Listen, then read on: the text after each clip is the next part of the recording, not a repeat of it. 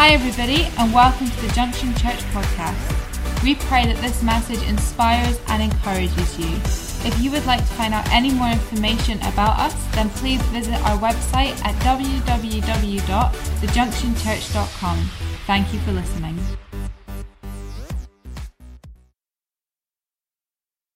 How are we doing? Good stuff. Is, is this on or have I put the switch the wrong way? Fantastic. Wow, has it been a year? Isn't that incredible? Who was here last year for First Fruits? Yeah, a whole load of you. Some of you weren't. So today, perhaps it's going to be your first experience of a first fruits offering. Uh, and I love first fruits. It's just something, it's a highlight of our year down in Citygate. For us, it's next week. So this is a trial run for me. And, uh, you know, see how it goes, see how the message works. And if it's okay, I'll use it. If not, I'll scrap it and do another one. Um, no, not at all. Um, actually, I've really got a word on my heart for you today. Um, and uh, tonight, I'm really excited to be back tonight. Neil didn't want me this year. Oh, He didn't want me. I said, Do you want me? He said, No. So I thought, Oh, well, all right, I'll stay in Aberdeen then. So, um, so I'm here, and uh, actually, I'm thrilled to be here tonight. As Pastor Kevin said, you, you know, it's great to be able to just come and, and to just speak out of my heart really into the church. So I'm excited about that. Can I, first of all, just say what outstanding pastors you have here in Kevin and Cheryl? I know he said, I've known him, and he's known me for 20 years. We've, we've hung out together. We've, we've, have we been abroad together? We haven't we? Different places, Ukraine and various other places. And, you know, there's something about a, a, a family that is in it for the long haul and they just keep building, building, building, building, building, building, just keep going, going, going, which I think deserves actually double honor in the church. Not just a quick, oh yeah, you're great, but something that says, you know what, you put your lives into the kingdom of God, you put your kids into the kingdom of God, you put your finances into the kingdom of God, you put your emotional energy into the kingdom of God, you put every ounce of faith you've got into the kingdom, you put your compassion in, your joy, your love. There isn't anything for Kevin and Cheryl outside, Cheryl, Cheryl, outside. Kevin and Shovel there, outside, outside of the church. So I want you to stand to your feet now, seriously, I want you to give honor to your pastors. Come on, let's give them a huge God bless you. Outstanding. So, come on. Yeah, yeah, yeah, yeah, yeah.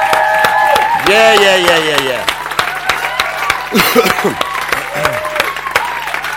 Fantastic. How much you love him, see? Right. You may take your seats. Can I always also say, always remember to, you know, to just appreciate their kids as well. Um, it's, it's a whole, it's a whole, whole other experience to be a pastor's kid. It really is. And, you know, if that hasn't ever been your experience or your world, you, you really have no concept of what it is to be in the family of, of, a, of, of the, the uh, senior pastors. So I want you to really encourage and appreciate and just do everything you can for this family because I believe they deserve it. Yeah, absolutely.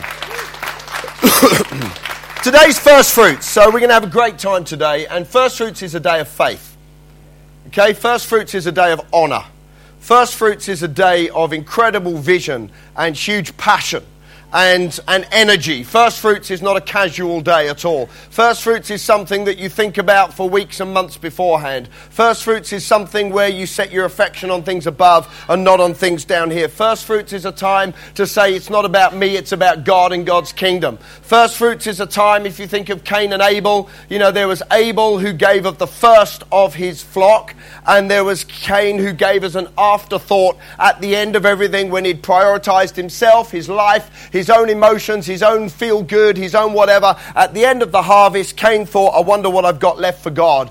And uh, that's such a sad way to live. You know, to live putting God last is a really sad place to live, but also, actually, to live putting God second is a sad place to live as well. The only place where God deserves to be is first place. God is absolutely hung up on this word called first. And I'm not going to actually speak today all about first fruits. And I know I've done that for, for I don't know, five years, six years. And, um, and obviously there are people here, and you haven't been here for first fruits before. But just in a very, you know, quick um, explanation. Um, you know, God is really hung up on this word first. He talks a lot about first in the Bible. It says we're to put God first, but it says we're to seek first his kingdom. We're to love God first. We're going to do our first you know, things that we did when we first got saved. Often God says, go back and do the first things you did again because they were out of your heart, out of a passion for God's kingdom before you calmed down a little bit. And I know I'm not speaking to a calm church here today, but, but you know, so often people get saved and they give their heart to God and it's all exciting. And then after a couple of months or six months or a year or two years, life becomes normal again. God never intended or created you to be average or normal or just mediocre. God has created you to be outstanding. He's created you to be excellent. He's created you to be above and not beneath the head and not the tail. Everything you put in your hand to, prospering. That's where God has created you to be. But you experience that as you put God's kingdom first. You don't experience that if you put him second or third or last. You experience the greatness of God and the outstanding things of God when you put God first and you seek God first. The Bible says the people that know their God shall be strong and do incredible exploits.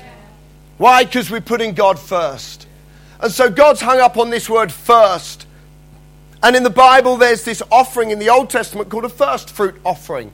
And the first fruit offering wasn't anything to do with the tithe. Often people say, you know, um, on a Sunday, if they receive the offering, you know, today um, it's good to give offerings and your tithes and your first fruits. Well, your first fruit is really something that is completely separate to your tithe. Your tithe is your is your, um, you know, if you get a salary every month, it is the 10% that really you return to God first. It is the first thing you do. It should be the first thing out your bank account. You know, it wouldn't it be great if the whole church was doing offerings and stuff just like we do everything else in the world by standing orders and direct debits? That's just the best way to do it. We've been really trying in our church to get that up, and in the last year we've gone from about 8 or 10% of people doing it online to over 70% of people doing their tithe. Their tithe, you know, the offering, their, their salary comes in. The tithe's the first thing that goes out of their account now. It's just so great to see, uh, you know, just an increase of understanding of saying, I'm really going to put God first in my life, you know, in my thoughts, in my actions, in my finances. So, so that's been really great to see. But the first fruit offering is saying at the start of the year, because we don't, you know, farm and do harvests and all the rest of it, but at the very start of the year, you know, isn't it great to say, come on, let's enter this year, let's have some, some real expectation for 2016 that this is going to be the greatest year yet. And it doesn't happen by itself, it happens on purpose. It happens because we have great vision, we have great faith, we have a great God, and we honor Him the way He should be honored. The Bible says, if you honor God, God will honor you. And I'm believing God for Junction Church this year that you have a year of God honoring this place, God highlighting this place in a great way.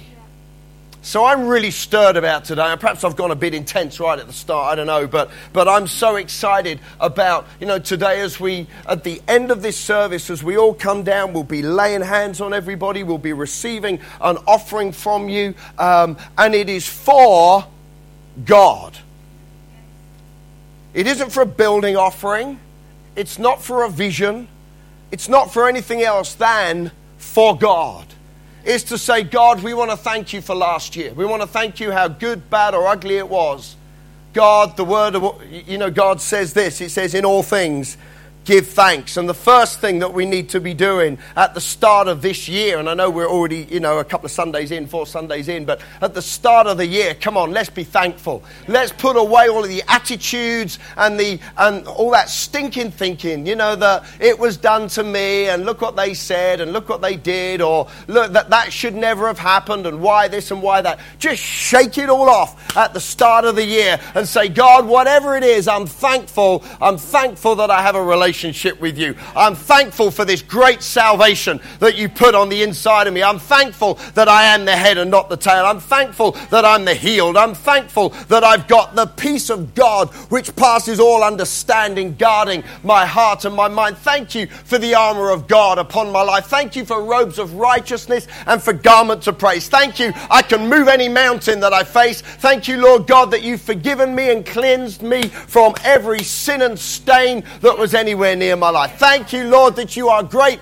and greatly to be praised. All the other gods are idols, but you sit enthroned over the floods. You sit enthroned. Heavens is your throne room, the earth is your footstool. God, you are awesome. And just let the thankfulness of God start to stir up on the inside. So the first thing we do is we thank God, but then also we want to say, God, you know what? The Bible says those who honor you with their first fruits, their barns are going to be filled and their vats are going to overflow. Now, that can mean so many things for the, um, obviously, the uh, church here, but also for the individual family or believer. For your barn to be filled as a church, that means more and more people coming to Christ. That's why we're here. That's why we're here. Actually, that's the only reason why we're still here.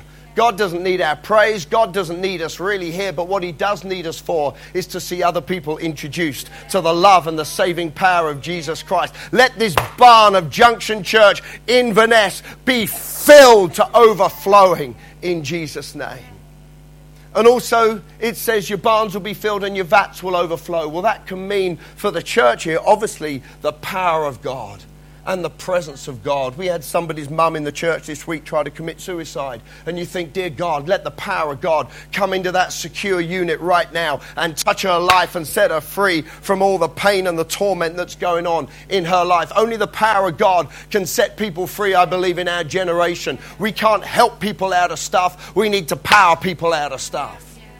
We need the power of God overflowing out of our hearts the rivers of life that can flow out of the heart of the believer is absolutely phenomenal to have God's word in our heart and in our mouth, to have all of the power of God, the, the Father, the Son, the Holy Spirit dwelling in a bodily form, just like He dwelled in Jesus Christ, so He dwells in you and I, us corporately and individually. We are a powerhouse going somewhere to happen. Let it be an overflow this year out of Junction Church. Let the glory of God, the love of God, the presence of God, the joy of God overflow in and through and out from, from from this church this year in Jesus' name.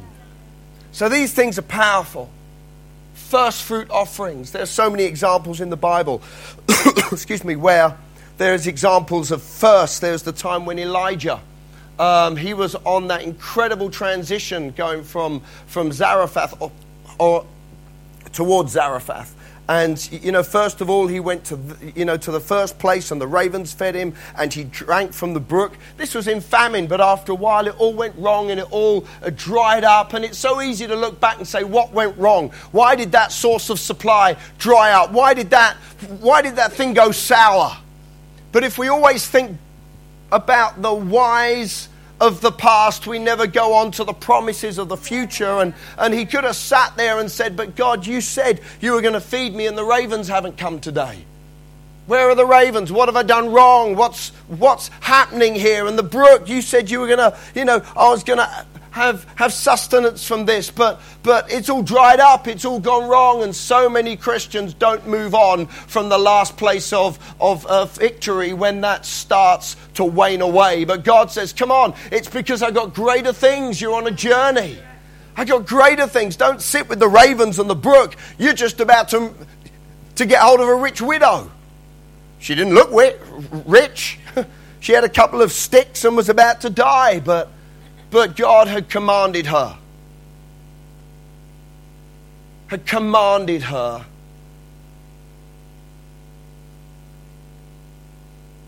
For His grace and for His word to so impact her position when she was about to die, have a couple of sticks, make a cake or two, eat and die.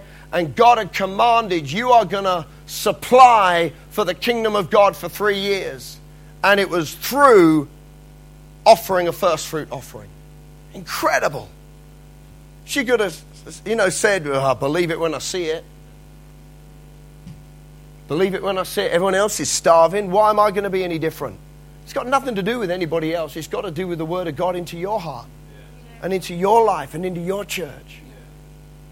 And up comes the prophet, and he says, Well, that's great. You can, you know, eat your cakes or whatever and make them and die. But first, first give something to me. And it's as if God is saying to us today, Come on, in the midst of turmoil in the world, what a year we've had. Just think about the international crisis that there is going on around the world. It's serious, guys. This world is in an absolute mess. But you know what? The kingdom of God is forcefully advancing. It's not going backwards, it's going forwards. Churches are getting bigger, churches are getting stronger. There are more people getting saved today than ever in the history of the world before. There was a report just the other day that within 15 years, China is going to be the most Christian country on the nation of the earth. Uh, uh, uh, uh, on the nation of the world, in the nations of the world. And yet I can think back 30, 40 years when it was real struggle. Look what God is doing. Absolutely incredible. He said, First give some to me. First give some to me. And as she honored God first, as she put him first in her life, look what God did. He caused the most incredible breakthrough to take place. I want to talk just a little bit today. I know I've nearly taken up all of my time, but this is what I want to turn to today. 1 Samuel chapter 30 and from verse 1.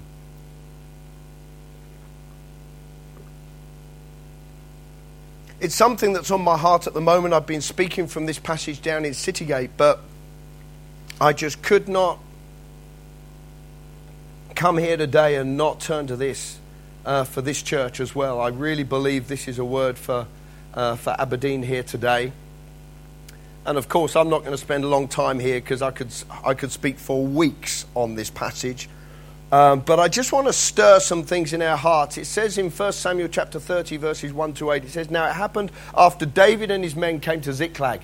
Now, David, um, I know I've cut in there. I said I'll read from 1 to 8, and I'm on my first line here and I'm stuck. But um, this is David, okay? I've got some favourites in the Bible, I'm sure you have too. And for years and years and years, I've been pastoring this year for 26 years. I'm, I've just turned 50. Now, this is great. You want to hear some good news? This is great news. I've started going to the gym. Come on, this is amazing. Never been to the gym, but no, I have been to the gym before once. In my 20s, I said, right, I signed up, I got my little pass, I went once, I did the induction, half an hour, and I never went back. That's absolutely the truth. Anyway, I hit 50, I thought time to go to the gym.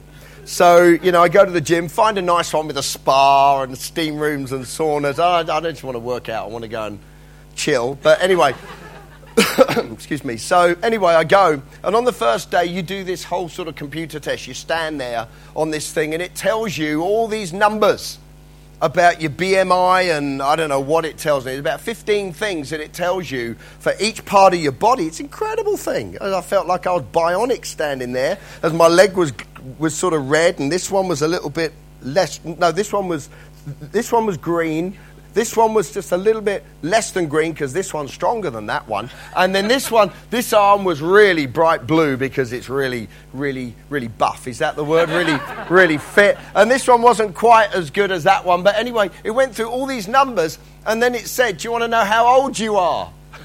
and I thought, come on, I don't know if I want you to tell me how old I am or not. And it told me I was 35 years old. Come on. Just ka-ching. Seriously, that is absolutely the truth.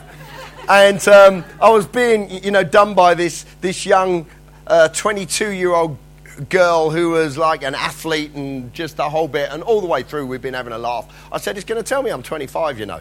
And we, we, were just going on like this. And it told me I was 35. She thought there was a problem with the computer.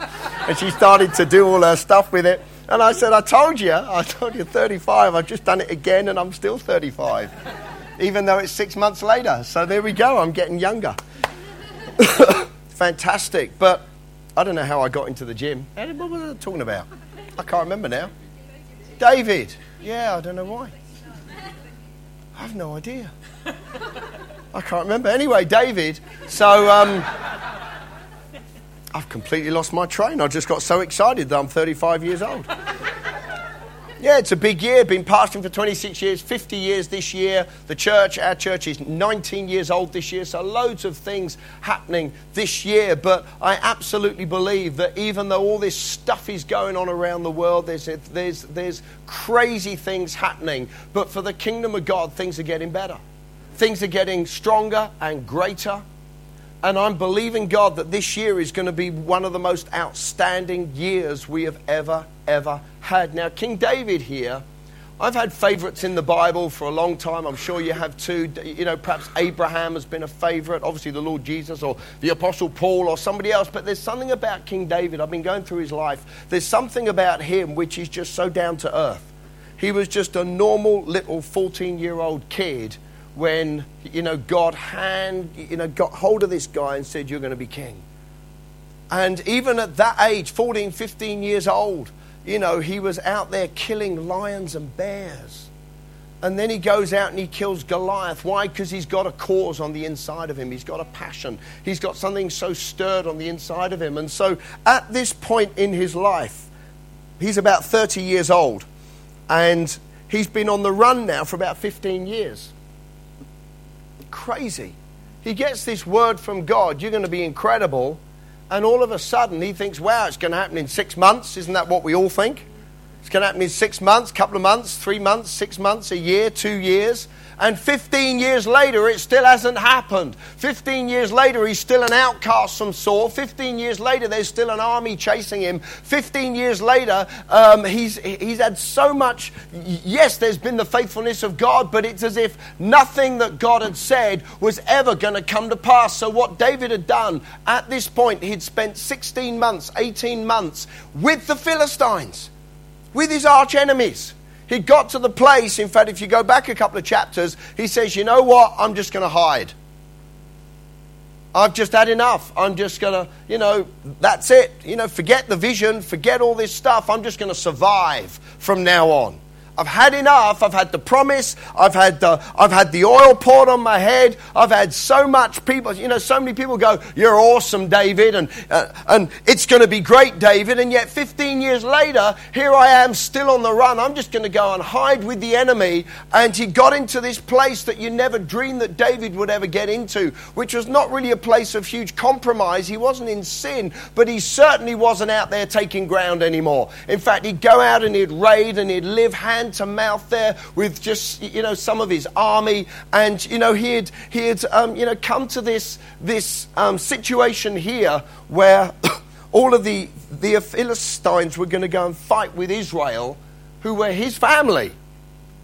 And so he sort of said, I'll go with you, but he didn't want to go because he didn't want to fight his own armies. he didn't want to fight all his own tribesmen. And so he went out thinking, Dear God, what are you going to do to get me out of this one? And the other Philistine captain said, Actually, we don't want you with us because you might, you know, perhaps turn and start to fight against us. And he must have thought, Thank goodness for that. So he comes back from this, this really strange situation he'd been in to find what we're just about to read. it says, So they come back to Ziklag to, on the third day and the enemy had come down to Ziklag, they'd attacked Ziklag, and they had destroyed it. They'd taken captive all their families, the men and the women, the children. Sorry, not the men, the men were with him, but all the women and the children, from the small to great. They didn't kill anybody, but they carried them away and went their way. So David and his men um, all came to Ziklag. This was their city, and there it was destroyed, burned with fire. Their wives, their sons, their daughters had been taken captive. And so David and the people that were there, they all began to cry and wail till they had no more strength to weep. And the two wives had gone, uh, and it says in verse 6 so David was greatly distressed. Uh, I can't think of if I've ever really been in this position. I certainly haven't had my family taken away or anything like that. But there are times in your life you go through stuff and you just think, I just don't know if I can take this anymore. You know what? It's at times like this that God can absolutely come through uh, like a flood and turn things around. And here he is. He's saying, I don't know if I can take this anymore. And there was great distress. All of his team spoke of stoning him. 600 guys who had come to him in order to, you know, to take ground and to, you know, to pronounce him as king, proclaim him as king. All of them turned on him and said they were going to stone him. Why? Because they were just so distraught. But listen to this. But David strengthened himself in the Lord his God. Then David said to Abiathar the priest, he said, Bring the ephod here to me. So Abiathar brings the ephod to David. So David inquired of the Lord and said, Shall I pursue this troop? Shall I pursue this enemy? Shall I go after them or shall I just sit here and cry myself to death? Do you want me, God, to go after and to pursue? And God says this He said, Pursue them you will certainly overtake them and you will without fail recover all. Just incredible. Just turn to someone and say, Pursue, overtake, and recover all.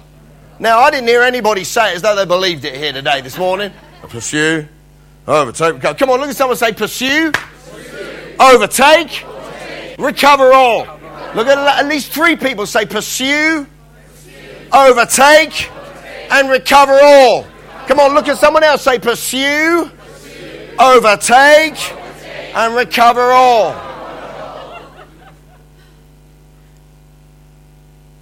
I believe as I've come here uh, today, and yes, it's a first fruits, but I want to instill a spirit of faith in this place to pursue, to overtake, and to recover everything that has been stolen from your life. I don't know if that's relationships, I don't know if that's physical health, I don't know if that's financial, I don't know if that's for the church or for individuals here. But whoever it is, pursue, overtake, and get back everything that has been stolen from you. It goes down in verse 16, and after they'd, you know, and the whole thing had happened, God had, had um, you know, got them to the right place at the right time. Incredible things had happened. And it says they come down, and here's the enemy spread out all over the land, eating and drinking, dancing because of all the stuff they had stolen. and it says, So David attacked them from twilight until the evening of the next day. Not a man escaped except 400 who got away on camels and fled. So David recovered all. He got everything back, guys. There wasn't anything lacking, neither small nor great, sons or daughters, spoils, or anything which had been taken from them. So David recovered all the flocks, the herds, everything. He got everything back, and people said, This is David's spoil. I believe at the end of this year, you need to be able to look back and say, That's my spoil from this year. That could be houses, that could be lands, that could be finances, that could be health that you've got back. Could be anything. What is it that you're going to lay your hands on this year? This year's got to be a year of vision. It's got to be a year of laying hold of that which is before you. It's got to be a year of saying, I refuse to stay where I am. I'm going to press on in and I'm going to lay hold of the vision and the hope and the dream that God has for my life. What is it that you believe God for? And perhaps it's been 15 years and you say, I still don't see any trace of it in my life. And God is saying, Come on, this is a moment of break, like, uh, uh of, of, of a break, like breakthrough from Ziklag. This is a time of turnaround. You see, David had no clue that within a couple of days he would become king. He had no idea.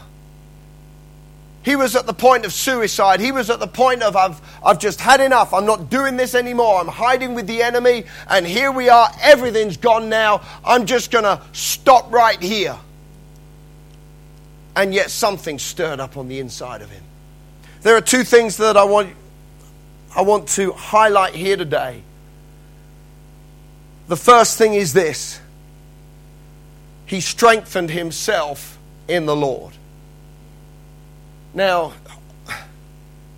to strengthen yourself in God, in the Old Testament it says they, you know, often it would be the Holy Spirit or a prophet who would stir up the people. But in the New Testament, that completely turns around, and the Bible says you stir yourself up you encourage yourself. Be strong in the Lord and in the power of His might. You know what? There is so much on the inside of you as a believer here today. If you said yes to Jesus Christ, you are indestructible. You are, un, you are undefeatable.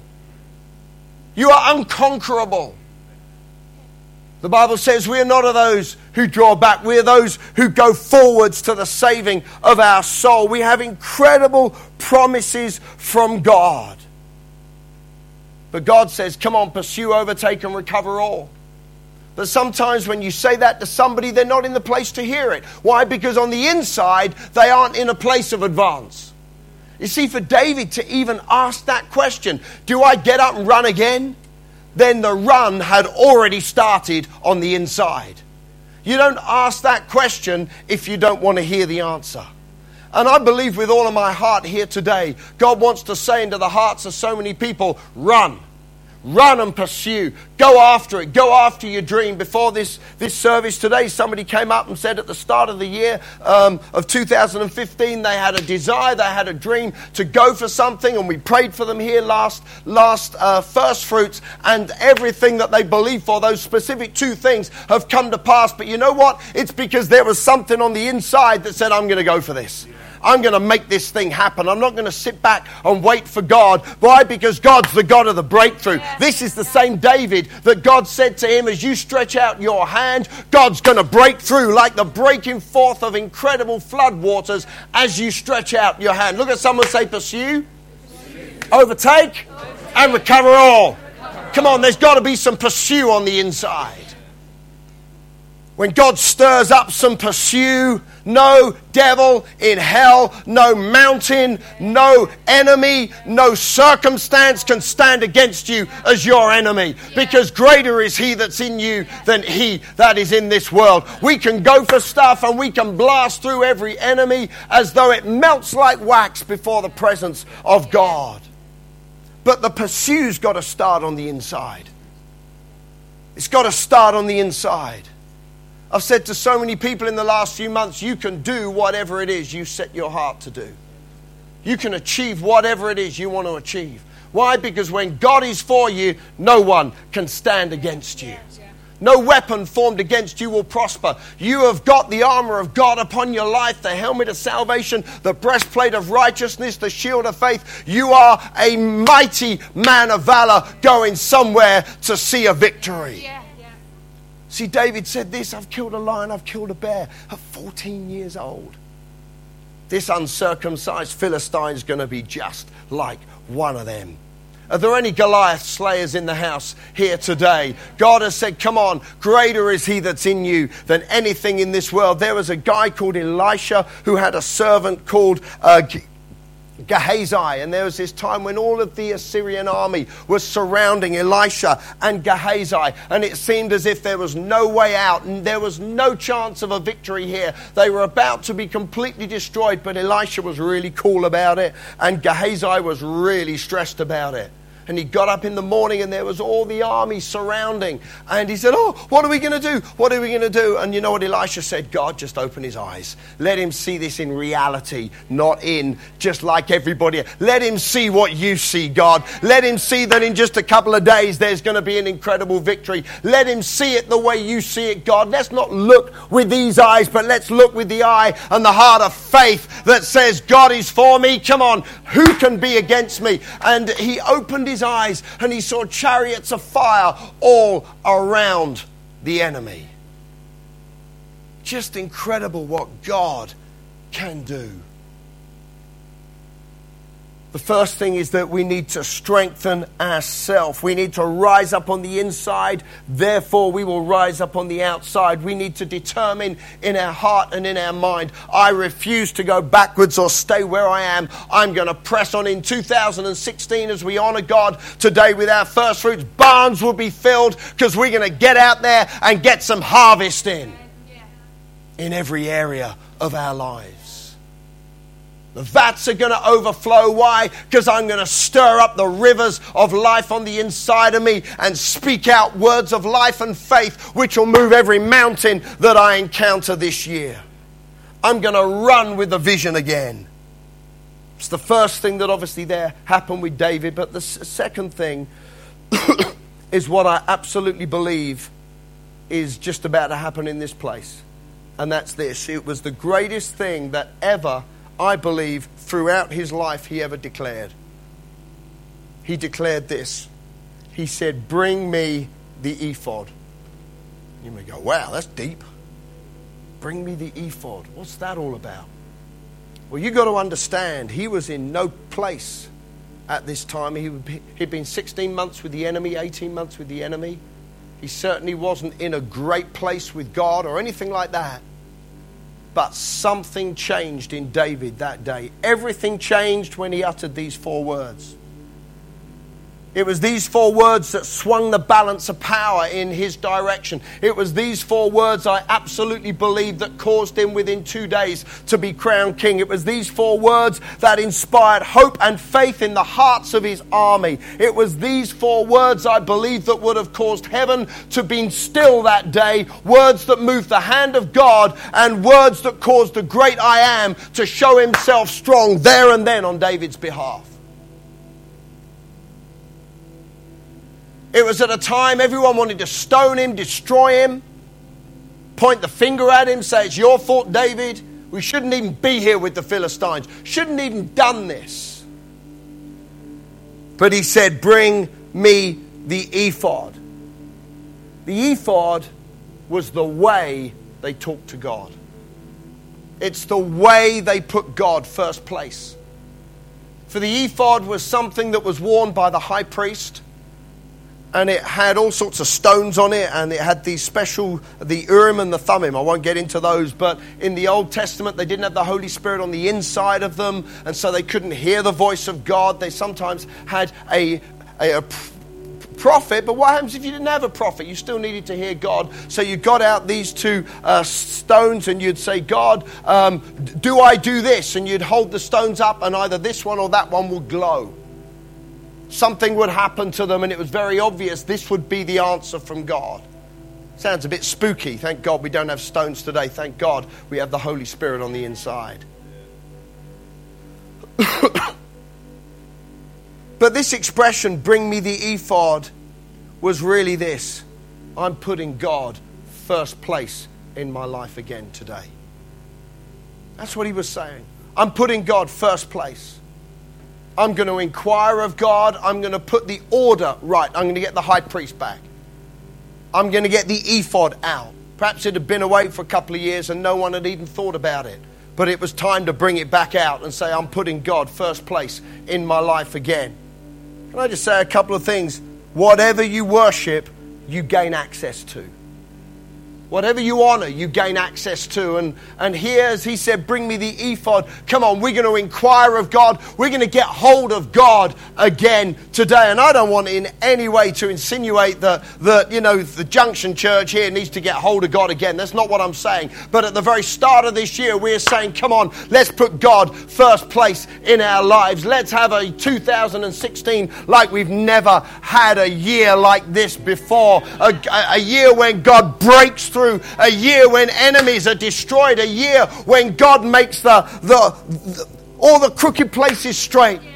A year when God raises every valley and brings low every mountain. A year where enemies fall at my right hand, at my left hand, and one put a thousand to flight and two put ten thousand to flight. A year of incredible supernatural breakthrough. A year of incredible abundance financially, emotionally, spiritually, relationally. A year of great influence as a church. A year of great victory. A year when we trample on every serpent and scorpion that ever comes comes near us. Come on, let's bring the ephod out this morning.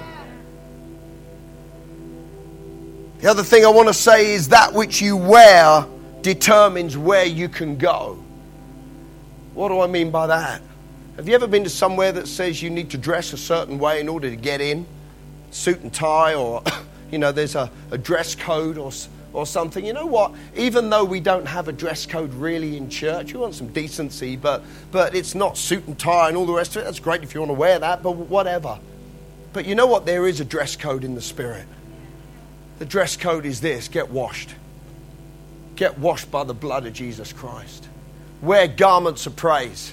At the end of today, we're going to really celebrate in just a few minutes as we start to pray we're going to really celebrate as we pray for people, as we receive our first fruits. And I want to encourage us here today just because you've been prayed for, don't go home. Come on, stay and celebrate with the rest of us and pray and agree with the other people that are being prayed for. Put on your garment of praise. Make sure you got your robe of righteousness in place. Why? Because what you put on gives you access. Put on the garments of praise, you know what? You're going to have the oil of joy like you've never experienced before. Put on the armor of God, you're going to have incredible victory, uh, you know, through this year. Put it on by faith on a daily basis. We need to put on our relationship with God. The Bible says, put on Christ. Put on Christ. Put on his character. Put on his way of thinking. Put on his way of doing life and seek God's perfect will for your life. Did you get anything out of that this morning?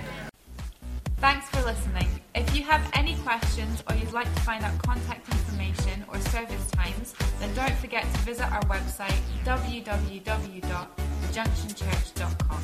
God bless.